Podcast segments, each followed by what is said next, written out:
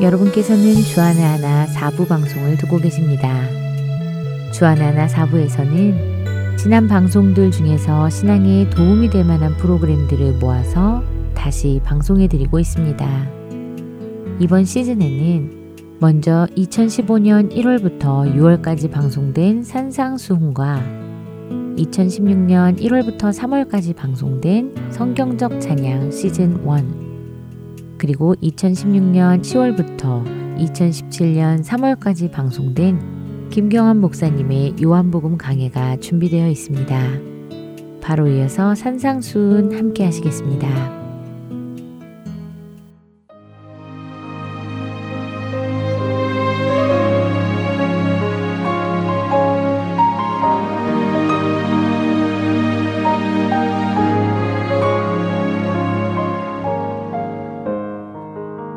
하트앤서울 복음 방송을 듣고 계시는 애청자 여러분 안녕하세요. 오늘부터 여러분과 함께 산상수훈을 공부하게 된 최소영입니다.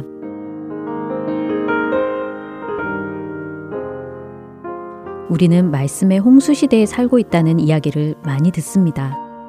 인터넷이 발달해감에 따라 원하는 설교 말씀을 언제나 어디서나 들을 수 있는 시대라 해도 과언이 아닐 텐데요. 이 수많은 설교들 중에 여러분이 특별히 선호하시는 설교자가 있으십니까? 벌써 여러분들의 머릿속에 각자가 좋아하시는 설교자의 이름이 떠오를 것 같은데요. 혹시 여러분이 좋아하시는 설교자의 이름 중 이분이 들어있을까 조심히 생각해 보게 되는데요. 바로 예수님 말입니다. 분명 예수님은 우리의 구원자시고 구세주시지요. 하지만 예수님은 동시에 가장 탁월한 설교자시기도 하셨습니다. 사람의 깊은 속까지 다 아시고 계시는 분이시기에 그분은 늘 적시적소에서 가장 필요한 말씀을 설교하셨지요. 만일 우리가 그리스도인이라 불리는 사람들이라면 우리가 가장 많이 들어야 하는 설교는 바로 예수님의 설교가 아닐까요? 마태복음 5장부터 7장에 걸쳐 기록된 예수님의 말씀을 산상수훈이라고 부릅니다. 말 그대로 산에서 베풀어 주신 말씀이란 뜻으로 산상설교 혹은 산상보훈이라고도 불려지지요. 비록 산상수훈이라는 명칭을 처음 들어보신 분일지라도 그 본문 말씀들을 들어보면 아마도 이미 들어보고 읽어본 내용들일 것입니다. 말씀의 홍수 시대에 우리는 예수님의 설교를 듣기 원해서 이 프로그램을 제작하게 되었습니다. 오늘은 산상수훈을 공부하는 첫 시간으로 이 말씀이 어떤 배경에서 선포되었는지, 그 대상은 누구인지, 전체의 내용은 대략 어떤 것들이 있는지, 또 이 말씀의 목적은 무엇인지를 먼저 살펴보는 시간을 갖도록 하겠습니다. 산상수훈의 개요라고 할 수 있겠지요?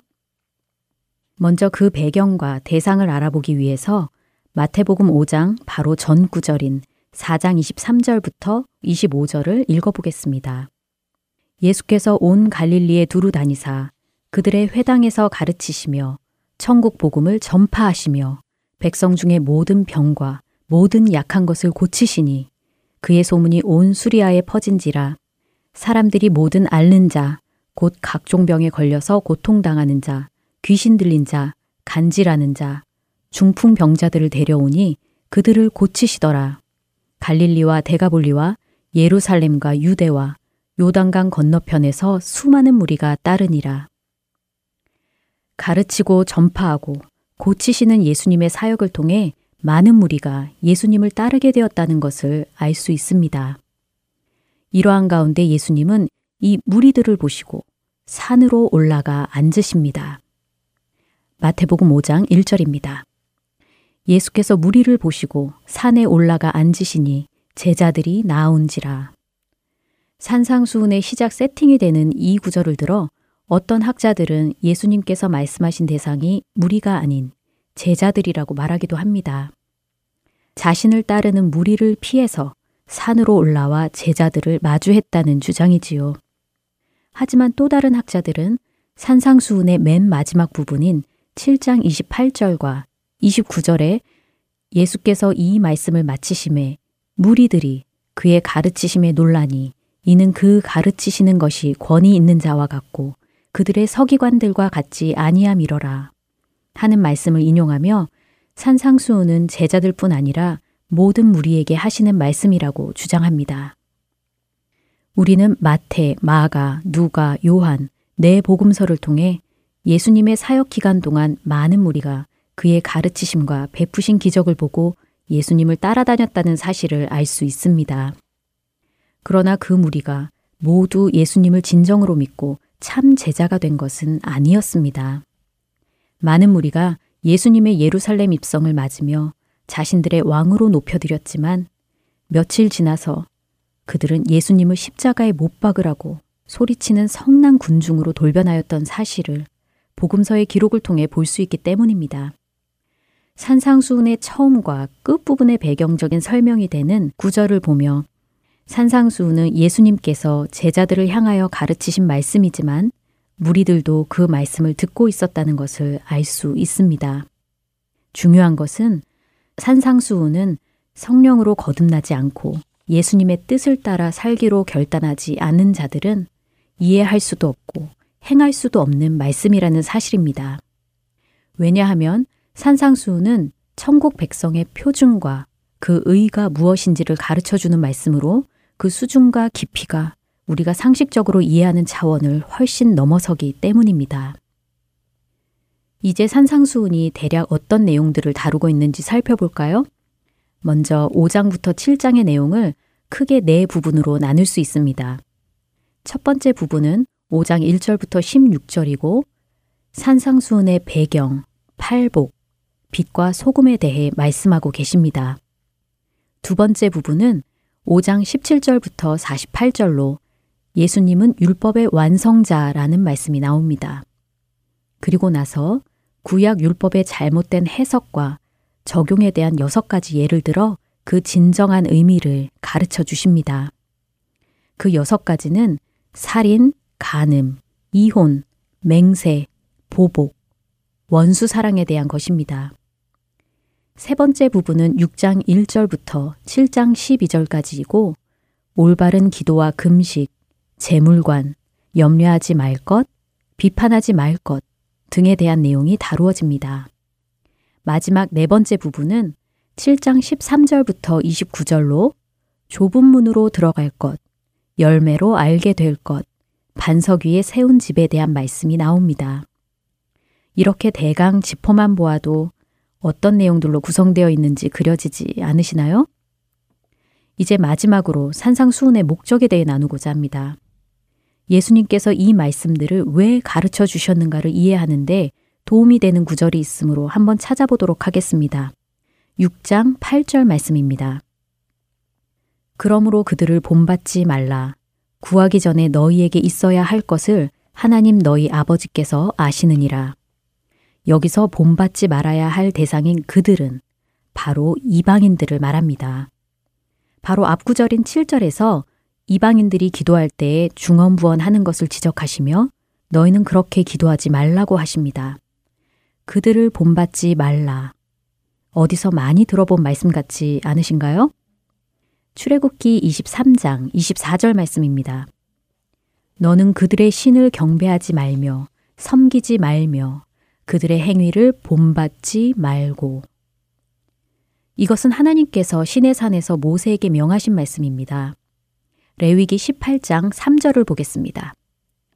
너희는 너희가 거주하던 애굽 땅의 풍속을 따르지 말며 내가 너희를 인도할 가나안 땅의 풍속과 규례도 행하지 말고 출애굽기와 레위기의 이 말씀들은 하나님께서 이스라엘 백성을 애굽의 종살이에서 건져 구원하신 후 약속의 땅 가나안에 들어가기 전 광야 생활을 하는 가운데 주신 명령입니다.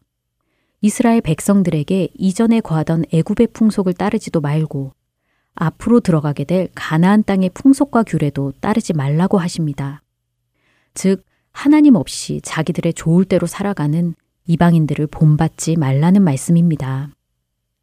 레위기의 다른 구절을 하나 더 찾아보겠습니다. 11장 45절입니다. 나는 너희의 하나님이 되려고 너희를 애굽 땅에서 인도하여 낸 여호와라. 내가 거룩하니 너희도 거룩할지어다. 하나님의 백성이 된 이스라엘은 하나님이 거룩하심으로 그들도 거룩하여야 했습니다. 다른 이방인들과 구별되어야 했습니다. 이제 다시 마태복음으로 돌아오겠습니다. 산상수훈이 시작되는 마태복음 5장 전에 나오는 3장과 4장에서는 예수님이 세례 받으시고 시험 받으신 것이 기록되어 있습니다. 그 후 예수님이 전파하신 내용이 4장 17절에 나옵니다. 이때부터 예수께서 비로소 전파하여 이르시되 회개하라 천국이 가까이 왔느니라 하시더라. 오래전 구약 시대에서부터 약속되었던 하나님 나라가 이제 임박하였다고 선포하십니다. 그리고 산상수훈을 통해 하나님의 다스림을 받는 천국 백성의 삶이 어떠한 것인지를 보여주십니다. 그들의 의는 서기관과 바리새인보다 더 나아야 하고 이방인을 본받지 말아야 한다고 하십니다. 레위기에서 말씀하신 것처럼 하나님의 백성은 거룩해야 하며 세상과 구별되어야 하기 때문입니다. 결국 산상수훈의 목적은 천국 백성의 내적인 의를 가르쳐 주시기 위함입니다. 산상수훈을 공부하기에 앞서 기억해야 할 중요한 점이 있습니다. 바로 우리는 우리의 지혜로 그 말씀을 이해할 수 없고 우리의 힘으로 그 말씀대로 살아낼 수도 없다는 것입니다. 나의 지혜와 나의 힘으로 해보려다가 실패한 경험들이 있지 않으신가요? 그리고 나서 하나님, 저는 주님 뜻대로 살기에 부족하고 무능한 자입니다. 저 스스로 할 수 없습니다. 하나님의 자비가 아니면 아무것도 할 수 없습니다. 도와주세요. 하고 고백하신 적은 없으신가요? 그렇게 고백하는 자를 성경은 심령이 가난한 자라고 말합니다. 심령이 가난한 자는 복이 있나니 바로 이 말씀이 산상수훈의 처음을 여는 말씀입니다. 다음 주부터는 산상수훈을 각 구절을 따라 공부하도록 하겠습니다. 주님의 말씀을 사모하며 그 말씀대로 살아가는 저와 여러분들 되시길 예수님의 이름으로 간절히 기도합니다.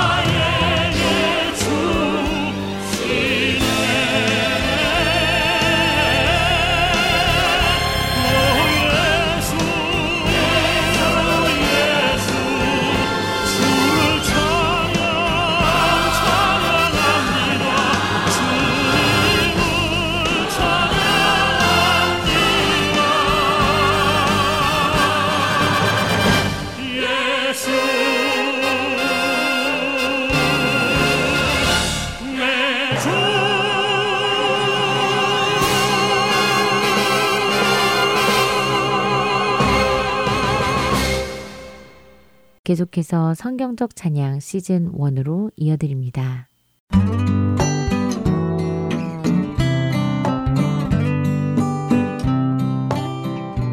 애청자 여러분 안녕하세요. 2016년 1월부터 새롭게 편성된 프로그램 성경적 찬양 진행의 박영규입니다. 그리고 저와 함께 방송을 진행하실 분이 계십니다. 여러분 안녕하세요. 강승규입니다. 네, 말씀드린 대로 새롭게 제작된 프로그램 성경적 찬양인데요. 많은 분들이 궁금해하실 것 같아요. 어떤 내용을 다루게 될지요. 예, 뭐 아무래도 제목에서 대충 감을 잡으신 분들도 많이 계시겠지요. 어, 성경적인 찬양이 무엇인가 하는 것을 다루겠구나 하시면서요. 그렇지만 또 한편으로는 성경적인 찬양이 따로 있나 하시는 분들도 계실 수 있을 것 같고요. 또 한편으로는 에이, 고리타분한 찬송가 소개하는 프로그램이 아닐까 하시는 분들도 계시지 않을까 싶습니다. 아, 네. 그러실 수도 있겠네요. 사실 이 성경적 찬양이라는 프로그램이 특별히 청년들을 위한 방송인 주안의 하나 오부에 편성된 데에는 이유가 있는데요. 네. 아, 이 시대에 많은 청년들이 찬양을 하나의 문화로만 생각하고 많은 경우가 많아서입니다. 네. 하지만 찬양은 단순히 크리스천 문화에 그치는 것이 아니라 성경에 따르면 우리 모든 성도들이 반드시 해야 하는 것이잖아요. 그렇죠. 네, 시편 150편 6절 말씀도 보면 호흡이 있는 자마다 여호와를 찬양할지어다라고 하시니까요. 예, 맞는 말씀입니다. 찬양은 우리 성도 모두가 반드시 해야 할 하나의 의무이기도 합니다. 말씀하신 대로 이 시대의 찬양 문화라는 것이요. 문화라는 이름으로 그 본질을 많이 변질시켰다는 것을 부인할 수 없는데요. 이 프로그램을 통해서 우리 젊은 청년들이 과연 내가 드리고 있는 찬양이 성경적인 찬양인가, 하나님께 드려질 만한 찬양인가, 이런 본질적인 문제들에 대해 다시 생각해 볼 수 있는 기회가 되기를 바랍니다. 네, 저도 현재 찬양팀에 조인하기 이전부터 교회에서 찬양팀을 인도하기는 했는데요. 그동안 성경 공부를 통해 예전에 제가 얼마나 본질을 잊고 껍데기와 같은 찬양을 드렸었는지 많이 깨닫게 되었습니다.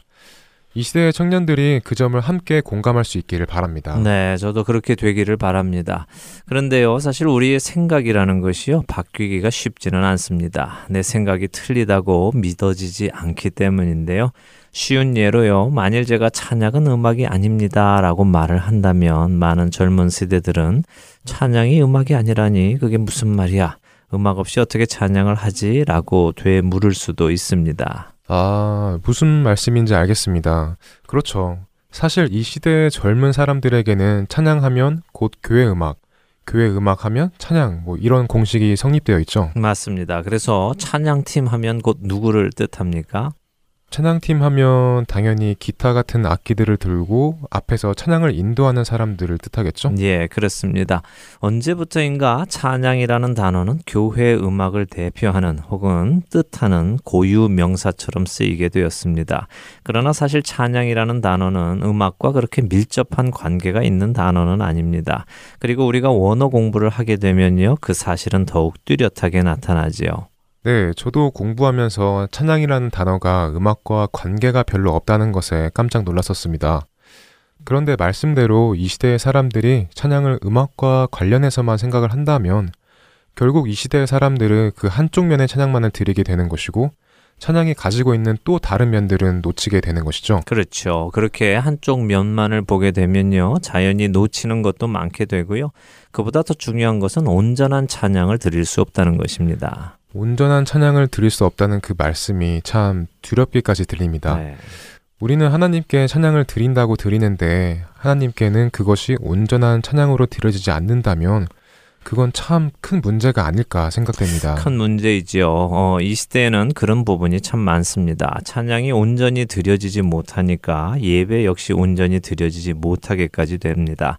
그래서 말씀드린 대로 이 성경적 찬양이라는 프로그램을 통해서요, 우리가 드리는 찬양을 한번 점검해 보고 고칠 것이 있다면 고치고 또 보강해야 할 것이 있다면 보강하도록 하기 원합니다. 네. 하나님 앞에 온전한 찬양을 드리기 위해서라면 우리의 모든 고정관념들을 내려놓고 말씀 앞에서 귀를 열고 듣기 원합니다. 아멘. 아, 우리 청취자 여러분들도요, 같은 마음으로 함께 청취해 주시면 감사하겠습니다. 자, 먼저 우리 찬양이라는 단어에 대해서 조금 생각해 보기 원합니다. 먼저 한국어 찬양에 대해 생각을 해 보지요. 찬양이라는 단어를 한국어 사전에서 보면요. 아름다움을 기리고 착함을 표창함이라고 하기도 하고요. 칭찬하여 나타나게 함이라고 정의하기도 합니다. 아름다움을 기리고 착함을 표창한다. 또 칭찬하여 나타나게 한다. 그러니까 음악과는 관련이 없는 거군요. 그렇지요. 예, 간단하게 칭찬한다, 아름다움을 기린다 이런 의미가 찬양이라는 한국어가 가지고 있는 의미입니다. 그렇다면 영어는 어떨까요? 영어로 찬양은 보통 praise라고 하지요. 이 praise를 사전은 어떻게 정의하는지 박용규 아나운서가 읽어 주시지요. 네, 동사로서는 to express approval or admiration of라는 의미와 to offer grateful homage to God or a deity as in words or song이라고 되어 있네요. 네. 한국어로 정확하게 표현하기는 힘이 들지만 approval, admiration 그러니까 칭찬하거나 흠모하는 것을 나타낸다 하는 표현이 있겠고 또한 하나님께 경외의 표시로 드리는 말이나 노래의 의미도 가지고 있다고 보입니다. 네. 그래도 영어에는 적어도 이 송이라는 음악적인 요소를 포함하고 있기는 한 것 같네요. 예, 물론 전혀 없을 수는 없지요. 어, 우리는 지금 찬양이란 음악이 아니다라는 이야기를 하는 것이 아니라요. 찬양은 음악이 전부가 아니다 하는 이야기를 나누는 것이니까요. 사실 우리가 사용하는 한국어에서 찬양을 뜻하는 단어는 찬양, 찬송, 찬미 뭐 이 정도인 것 같습니다. 영어도 그렇게 많은 편은 아니죠. 네, 그렇죠. 영어도 뭐 praise 정도 사용하고 힘이라는 옛말 정도 있는 것으로 알고 있습니다. 네, 그렇습니다. 하지만요, 우리가 히브리 원어를 보면요, 우리가 찬양 혹은 praise라고 번역하는 단어가 한두 단어가 아닌 것을 알 수 있는데요. 많이 알려진 할랄, 야다 이런 단어뿐 아니라요. 자말, 바락, 샤박, 테힐라, 토다 등 많은 단어가 있습니다. 이런 단어들은 또 각각 가지고 있는 의미가 다 다르고요. 그래서 이런 단어들의 의미를 우리가 살펴보게 되면요. 성경이 말씀하시는 찬양은 어떤 것인가를 감을 잡을 수가 있죠. 네, 그렇겠군요. 그럼 앞으로 이런 단어들을 살펴볼 것인가요? 네, 이런 원어도 살펴보고요. 또한 성경적 원칙들을 좀 살펴가면서 지금 이 시대의 찬양 문화 중 어떤 것이 성경적인지 또 어떤 것이 비성경적인지 살펴보기를 원합니다. 그리고 더 나아가서 가사들까지도 한번 살펴보는 시간도 갖기를 원합니다. 네, 찬양 문화에 대해 전반적으로 다 살펴볼 수 있을 것 같아 기대가 됩니다. 자, 그럼 오늘은 무엇부터 살펴볼까요? 네, 오늘은 먼저 찬양의 정의에 대해 나누어 보도록 하지요. 이미 말씀드린 대로 찬양은 크리스천 뮤직을 뜻하는 것이 아닙니다. 네, 그렇죠. 많은 사람들이 그렇게 생각하고 있지만 그렇지 않다는 것을 지금 찬양이라는 단어와 프레이즈라는 단어의 사전적 의미를 살펴보며 알게 되었습니다. 예, 맞습니다. 그렇다면 찬양은 무엇인가라고 했을 때 그 단어를 가장 잘 설명해 주는 단어가 히브리어 중에 할랄이라는 단어입니다. 할랄이요? 예, 이 할랄이라는 히브리어는 첫째는 빛난다 또는 빛을 내다라는 의미를 가지고 있습니다. 그리고 두 번째로는요, 칭찬하다, 자랑하다라는 의미를 가지고 있지요. 흔히 세속적으로 우리가 이야기를 할 때 뭔가 삐까번쩍한 것을 가지게 되면 어떻게 합니까? 예를 들어 최신형 스마트폰을 사게 되거나 명품 가방을 사거나 입게 되면 보통 사람들은 어떻게 하죠? 뭐 사람마다 그 방법은 다르겠지만 자랑하고 싶지 않을까요? 네. 은근히 자랑하는 사람도 있고 또 대놓고 자랑한 사람도 있고요. 예, 그렇죠. 어, 박용규 아나운서는 어떤 편이십니까? 아, 뭐 저는 은근히 자랑하는 스타일입니다. 예, 저도 그런 편인데요. 은근히 자랑한다고 해서 자랑을 안 하는 것은 아니죠. 사람들이 보일만하게 노출을 시켜놓고 누군가 보아주기를 바라면서 말입니다. 네, 그렇죠. 저도 은근히 내놓았다가 누군가 관심을 보이면 예. 별거 아니라는 듯이 슬쩍 자랑을 하곤 하죠. 예, 맞습니다. 자랑이라는 것이 사실 그렇습니다. 누가 하라고 시켜서 하는 것이 아니죠. 어, 내게 그것이 있으니까 사람들에게 알리고 싶고 자랑하고 싶은 것입니다.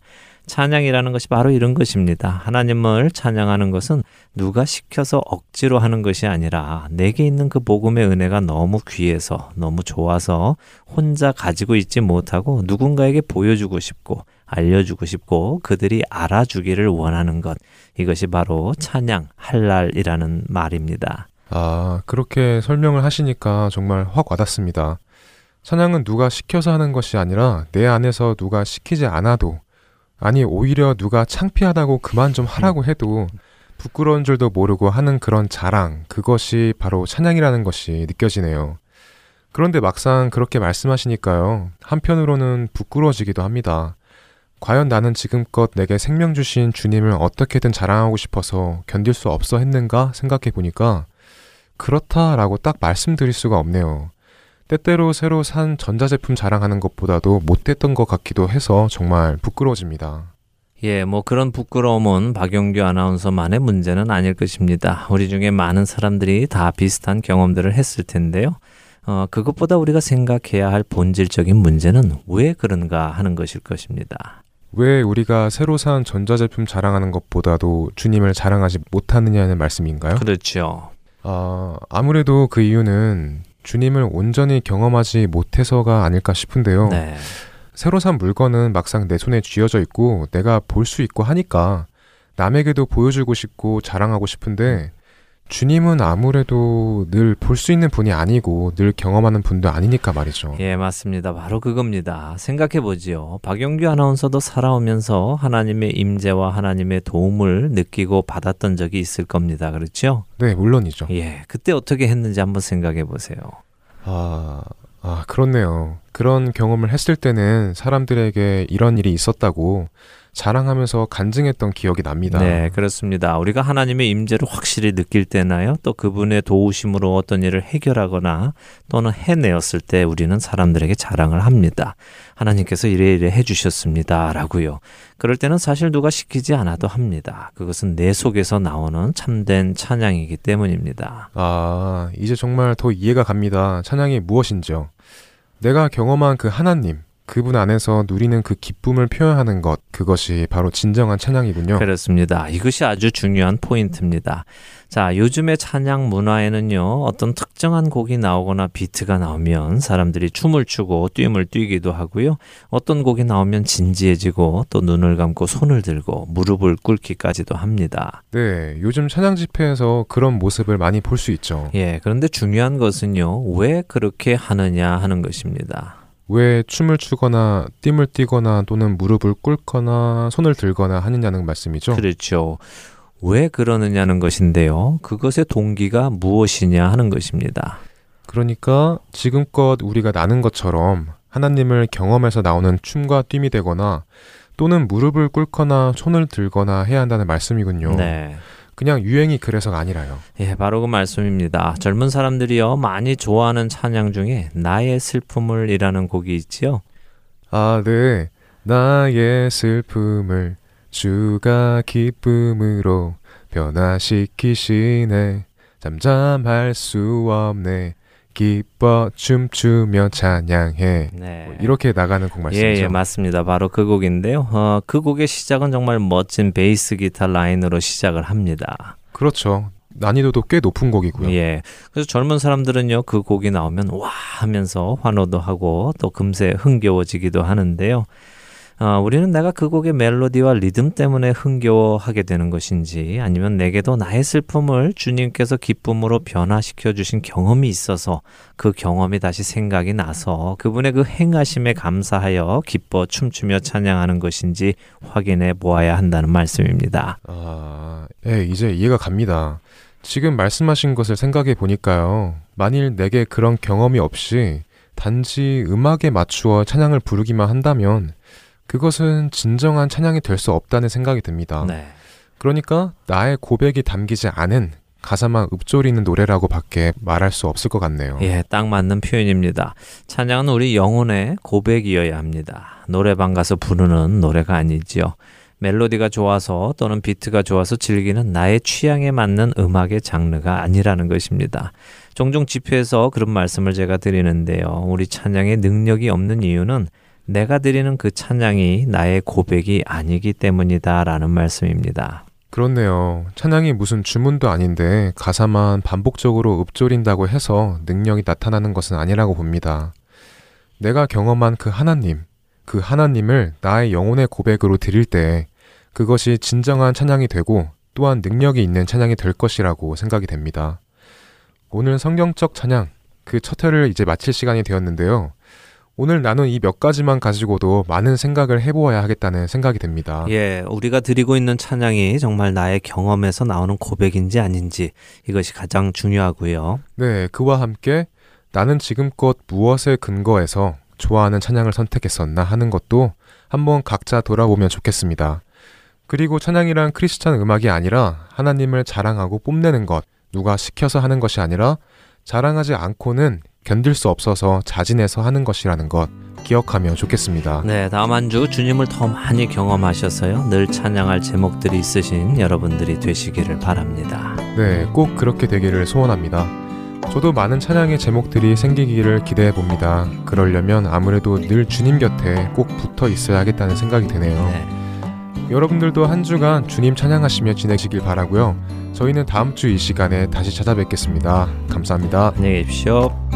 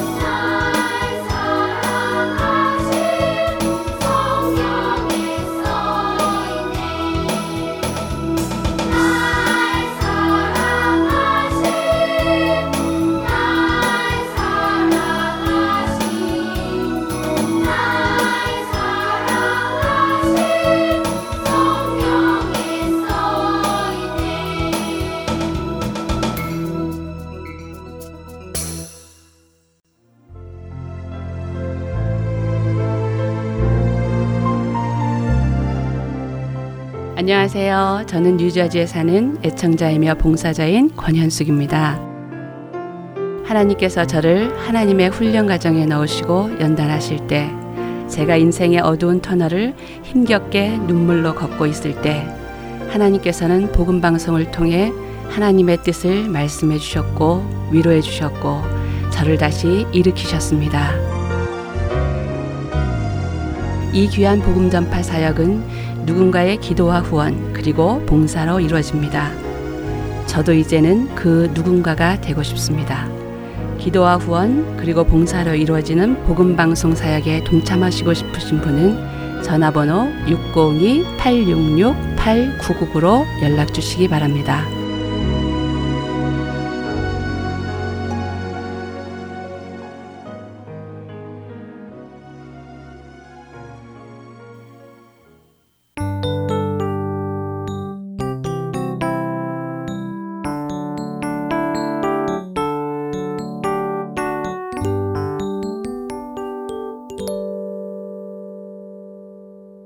김경환 목사님께서 진행해 주시는 요한복음 강해로 이어집니다.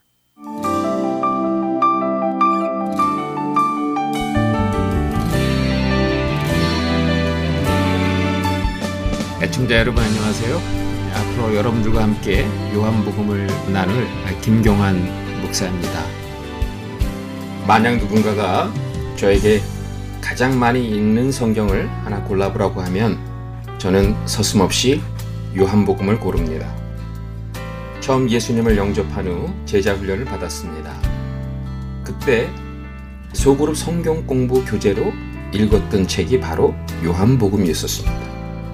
캠퍼스를 다니면서 복음을 전하고 예수를 영접한 사람이 있으면 저는 요한복음을 읽으라고 권했습니다. 신학교를 졸업한 후 박사학위 과정에 들어갔다가 끝내지 못하고 중간에 그만두게 되었습니다. 그때 제가 박사학위 논문으로 쓰려고 했던 내용도 요한복음에 관한 것이었습니다. 12년 동안 이민 목회를 했는데 제가 목회를 하면서 가장 많이 가르치고 가장 많이 설교했던 내용 역시 요한복음이었습니다. 그만큼 요한복음은 저에게 아주 친숙한 책입니다. 그러나 그렇게 오랫동안 요한복음을 배우고 연구하고 가르쳤는데 요한복음을 생각하면 무엇인가 부족한 느낌이 항상 있었습니다. 마치 마침표를 찍지 않은 문장을 보는 것 같은 그런 느낌이었습니다. 그러던 어느 날 저는 저에게 스스로 한 가지 질문을 던졌던 적이 있었습니다.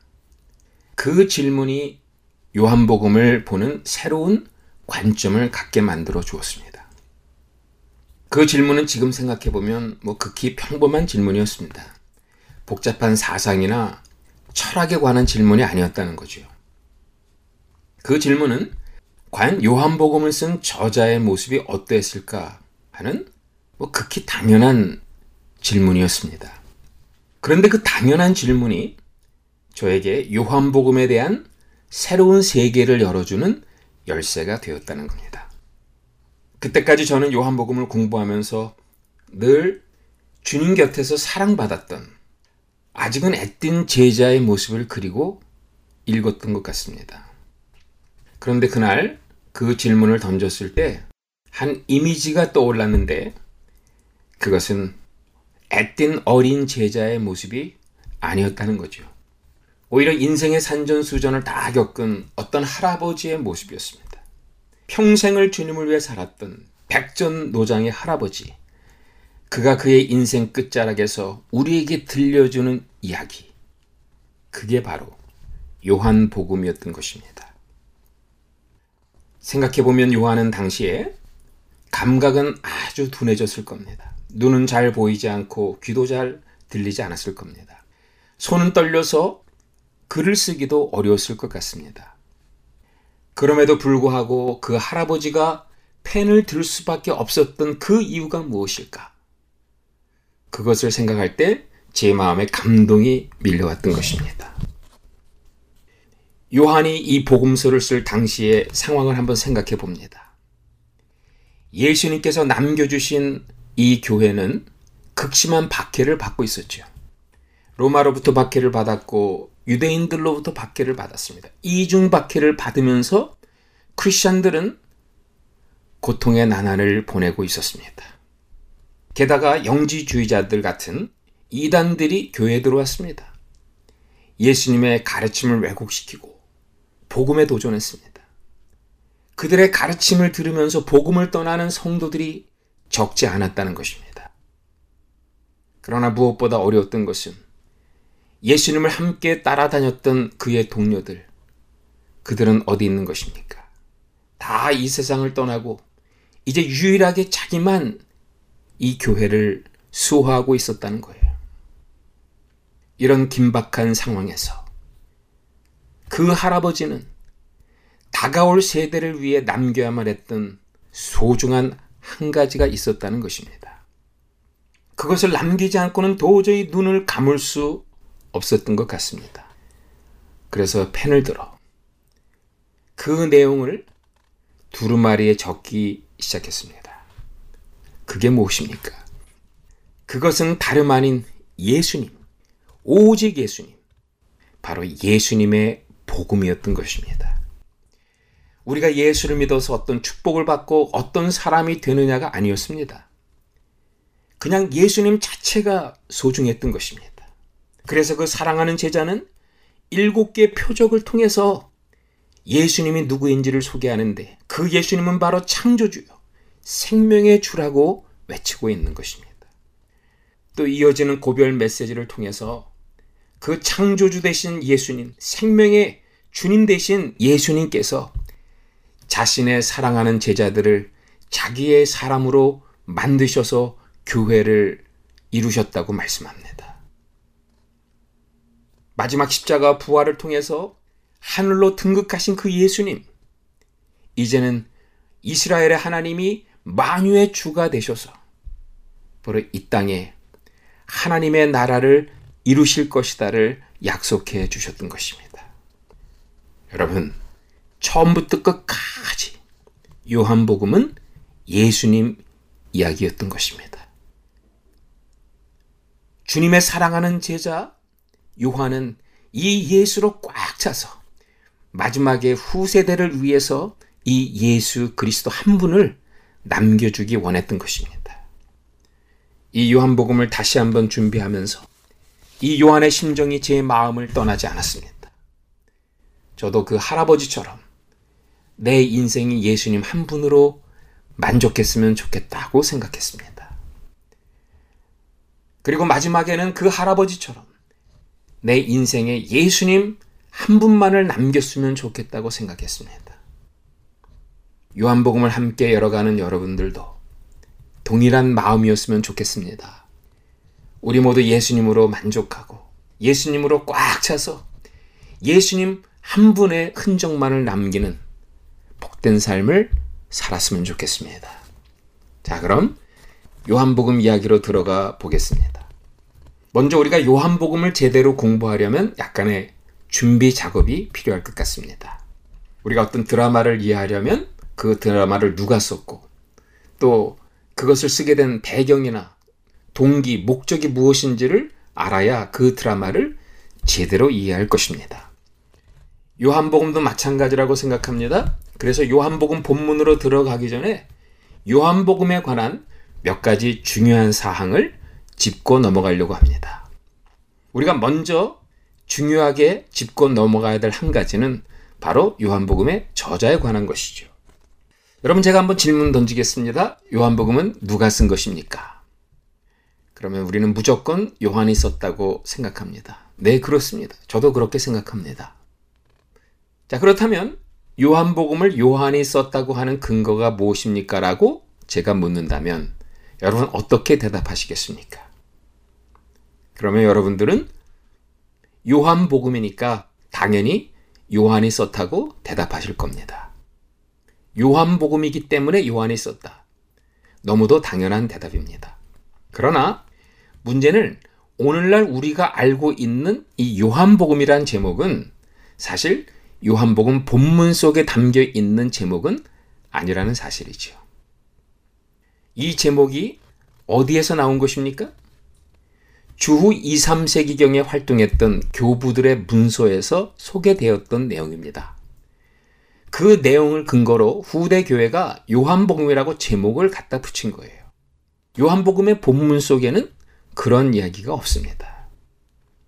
그것을 처음으로 이야기한 사람이 누굽니까?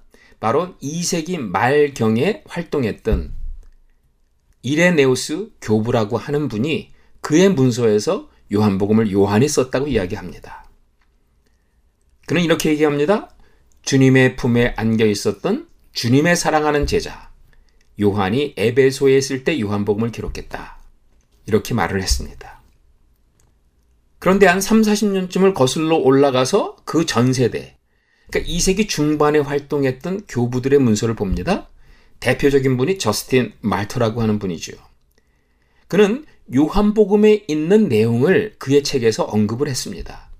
특별히 요한복음 3장 5절을 언급을 했는데 그럼에도 불구하고 그는 요한복음이라고 언급하지 않았다는 것입니다. 2세기 중반에는 요한복음의 내용을 요한복음이라고 이야기하지 않았다는 거예요. 좀 더 거슬러 올라가서 한번 2세기 초에 활동했던 교부들의 문서를 들여다봅니다. 뭐 대표적인 분이 예, 안디옥에 있었던 이그네이시우스라고 하는 교부죠. 이그네이시우스 역시 요한복음의 내용들을 여러 군데서 언급을 했음에도 불구하고 요한복음을 출처로 제시하지는 않았다는 것입니다.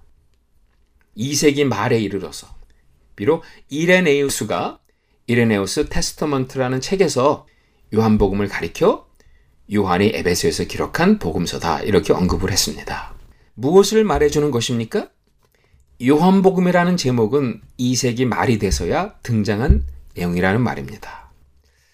제가 추측하기에는 이단들이 교회를 어지럽힐 때 이 교부들은 이단의 공격을 막아낼 필요성을 느꼈던 거죠. 가장 좋은 방법은 무엇입니까? 예수님의 사랑하는 제자들이 그 옆에서 직접 보고 들은 그 이야기를 소개하게 될 때 그 말씀에 권위가 부여되는 것입니다. 그래서 요한복음의 내용에 요한의 저작권을 부여한 후에 이 요한복음으로서 이단들의 공격을 막아내는데 효과적으로 사용했다는 것입니다. 자, 역사 속에서는 분명히 2세기 말경에 요한이 기록한 요한복음이다라고 얘기를 하고 있습니다. 자, 그렇다면 역사적인 자료가 아닌 이 요한복음 본문 안에서는 어떻습니까? 요한복음의 본문은 요한복음의 저자를 밝히고 있습니까? 한 가지 분명한 사실은 요한복음은 요한복음의 저자의 이름을 밝히고 있지 않다는 것입니다. 대신 요한복음의 저자는 요한복음의 저자에 대해 다른 표현들을 사용하고 있죠. 성경 말씀 두 구절을 제가 소개하겠습니다. 요한복음 19장 35절 말씀과 그리고 요한복음 21장 24절 말씀 한번 찾아서 읽으시겠습니다. 자, 요한복음 19장 35절입니다. 이를 본 자가 증거하였으니 그 증언이 참이라. 그가 자기의 말하는 것이 참인 줄 알고 너희로 믿게 하려 함이니라. 이렇게 말을 하고 있습니다. 결론 부분에서 요한복음의 저자는 이를 본 자가 증거하고 있다고 이야기를 해요. 본 자가 증거했기 때문에 이 증언이 참이라. 이렇게 말씀하고 있습니다. 자, 21장 24절에서는 어떻게 얘기하고 있습니까? 또 이 일들을 증언하고 이 일들을 기록한 제자가 이 사람이라 여기서 이 사람은 주님의 사랑하는 제자입니다.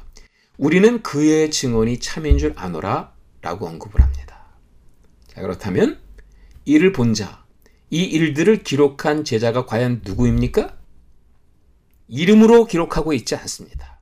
그는 누구냐? 바로 주님의 사랑하는 제자라고 이야기하고 있다는 것입니다. 요한복음의 저자는 자신의 이름을 밝히고 있지 않습니다. 이름이 중요하지 않다는 겁니다. 그러나 더 중요한 것은 무엇이냐?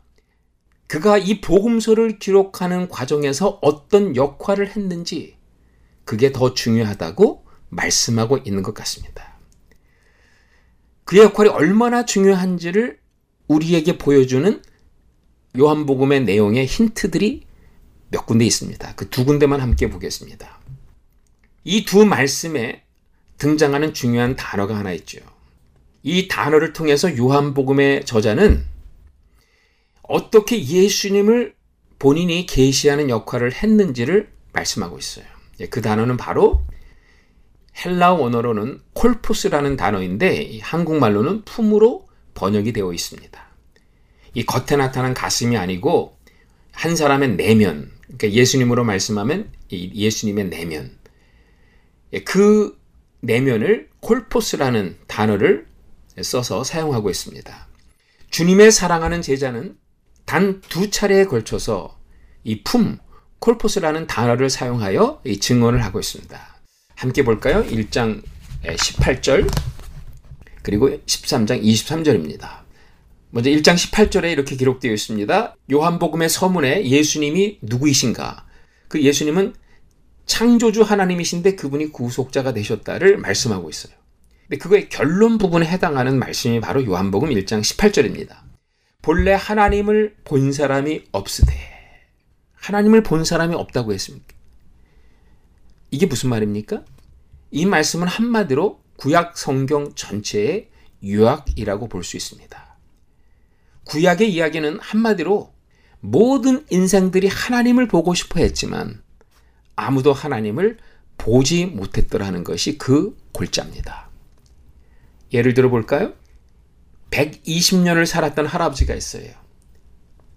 인생의 산전수전을 다 겪었습니다. 성공과 실패, 높은 자리, 낮은 자리. 파란만장한 120년의 인생을 살았다고 고백합니다. 그 120년 동안 그 할아버지가 그렇게 목말라 하며 추구했던 한 가지가 무엇이었을까? 그것을 그의 기도 속에 표현하고 있죠. 바로 그 모세의 기도를 저는 말씀하고 있는 겁니다. 한번 예를 들어 볼까요? 구약의 대표적인 인물 가운데 120년을 살았던 모세라는 인물이 있습니다. 120년의 파란만장한 인생을 살았죠. 인생의 성공과 실패, 그리고 높고 낮음, 모든 것을 다 경험했습니다. 그리고 그의 인생의 끝자락에 그가 120년 동안 그렇게 목말라 하며 추구했던 한 가지가 무엇이었을까? 그것을 기도로 표현하는 대목이 나옵니다. 그게 뭡니까? 하나님을 보여 주옵소서. 하나님을 보고 싶어 했다는 겁니다. 120년 동안 하나님을 보고 싶어 했는데, 그래서 하나님께 기도했는데, 하나님을 봤습니까? 하나님의 영광의 전체를 보지 못했습니다. 하나님의 영광의 그림자만 봤다는 거예요. 이게 바로 구약의 이야기입니다. 하나님을 본 사람이 한 사람도 없었다는 거예요. 그런데 하나님을 보았을 뿐만 아니라 하나님을 보여주신 분이 있었다고 증언합니다. 본래 하나님을 본 사람이 없으되 아버지 품속에 있는 독생하신 하나님이 나타나셨느니라. 1장 18절이죠. 하나님 품속에 계셨던 그분. 그것을 다 경험한 후에 우리에게 와서 그 하나님의 가슴을 활짝 열어주셨는데 그분이 바로 예수 그리스도였다는 것입니다. 예수님의 정체성에 관한 아주 중요한 내용을 말씀하고 있지 않습니까? 여러분, 예수님이 누구십니까? 라는 질문을 우리가 던집니다. 이 세상 사람들도 그 예수님이 누구냐고 우리에게 묻습니다. 어떻게 대답하시겠습니까? 이 말씀보다 더 좋은 말씀이 없지 않습니까? 하나님 아버지의 가슴을 보여주시고, 하나님 아버지의 가슴이 되신 분, 즉, 하나님 아버지의 가슴 덩어리, 하나님 아버지의 완벽한 계시. 그래서 우리는 예수님을 보면서 하나님 아버지를 보게 된다는 겁니다. 요한이 이해하는 예수님은 바로 하나님을 보여주신 예수님입니다. 자, 동일한 품이라는 단어, 이 콜포스라는 단어를 13장 23절에서도 똑같이 사용하고 있습니다. 예수의 제자 중 하나, 곧 그가 사랑하는 자가 예수의 품에 의지하여 누웠는지라. 여기 품이라는 단어가 나옵니다. 요한복음에 두 번밖에 나오지 않는 이 단어를 요한이 지금 사용하고 있습니다. 어떤 상황에서 이 말씀을 하고 있는지 이해하는 것이 요 말씀을 이해하는데 필요할 것 같습니다. 예수님께서 제자들의 발을 씻기신 이후에 아주 황당한 말씀을 하십니다. 너희 중에 한 사람이 나를 팔리라. 그 이야기를 듣고 즉각적으로 반응을 보였던 예수님의 제자 중에 한 명이 바로 베드로죠. 충동적인 베드로 이 말씀을 듣고 가만히 있을 수가 없었어요. 그래서 그 예수님이 과연 누구를 가르키면서 하시는 말씀인지를 알고 싶어서 예수님께 다가섭니다. 그런데 예수님께 직접 물어보지 아니하고 예수님의 품 안에 있는 요한에게 물어보는 장면이 나와요.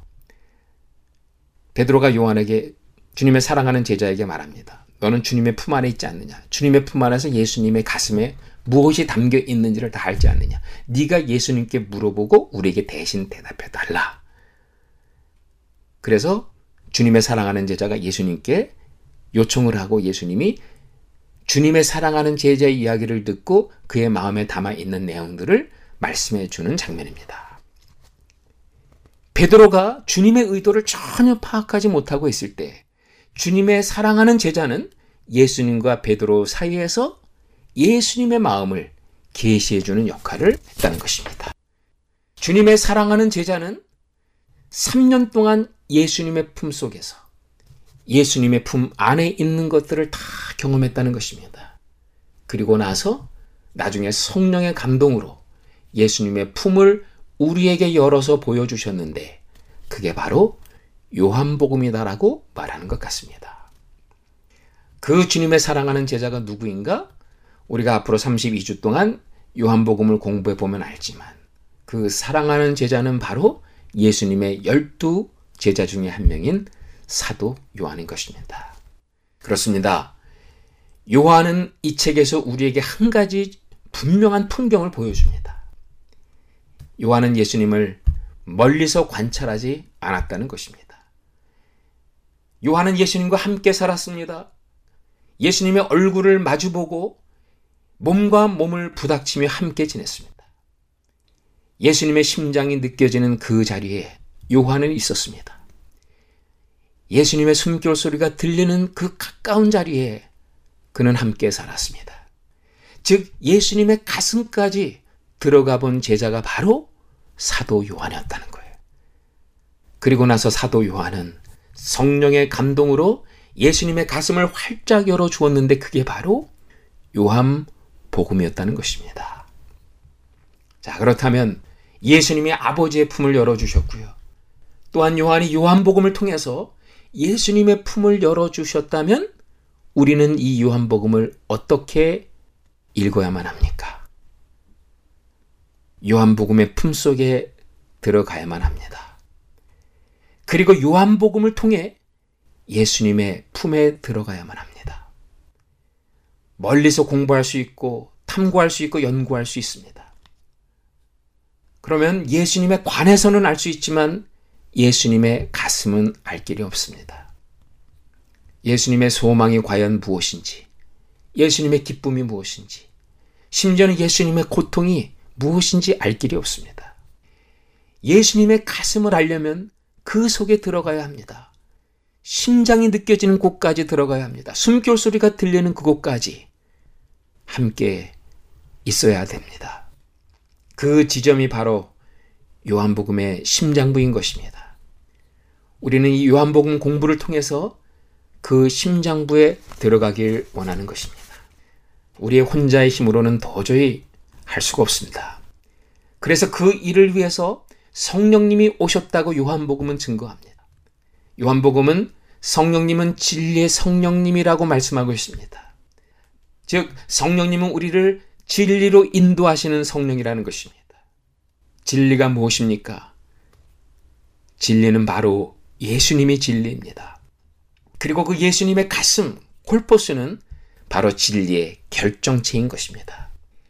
성령님은 오늘 진리이신 예수님께로 인도하십니다. 진리의 결정체인 예수님의 가슴 속으로 인도하십니다.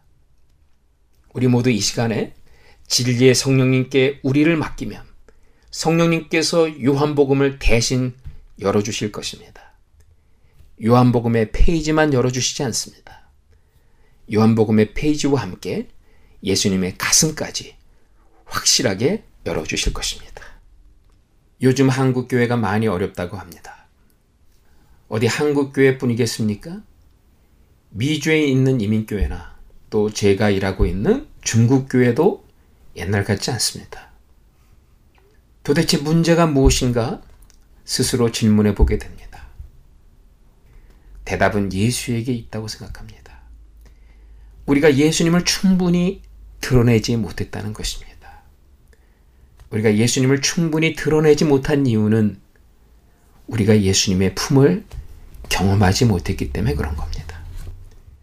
문제의 해결은 예수님의 품 안에 있는 줄 믿습니다. 우리가 예수님의 품을 경험하면 됩니다.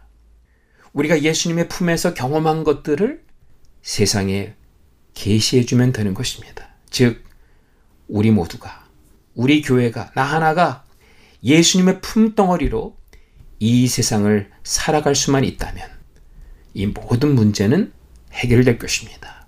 교회는 회복될 것입니다. 하나님의 나라가 이 땅에 임할 것입니다.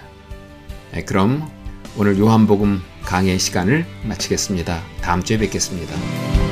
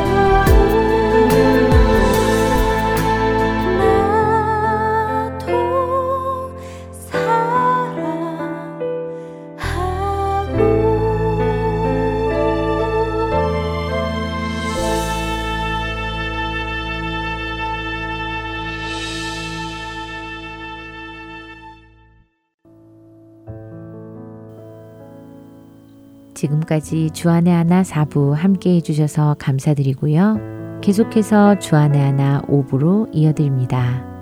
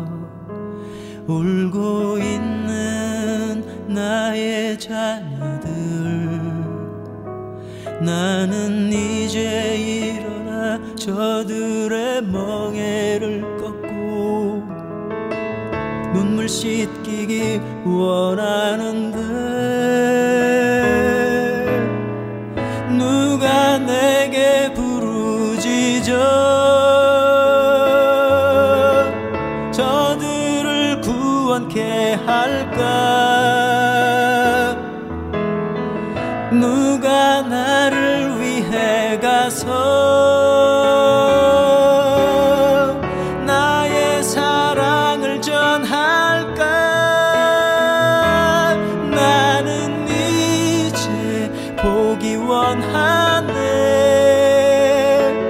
나의 자